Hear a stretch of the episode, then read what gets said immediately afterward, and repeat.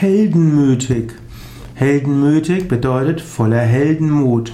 Heldenmütig bedeutet tapfer, opferbereit. Heldenmütig ist also jemand, der sich durch kühne Taten auszeichnet. Heldenmütig bedeutet also ein Gemüt zu haben wie ein Held. Was heißt Held?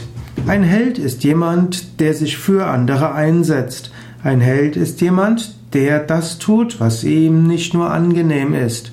Ein Held ist derjenige, der ein Risiko eingeht, um anderen zu helfen, um für eine gute Sache einzustehen.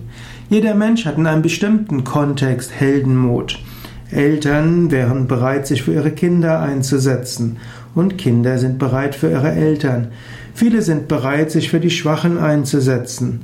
In, einem bestimmten Kontext ist fast jeder heldenmütig, aber manche sind zu mehr bereit als andere.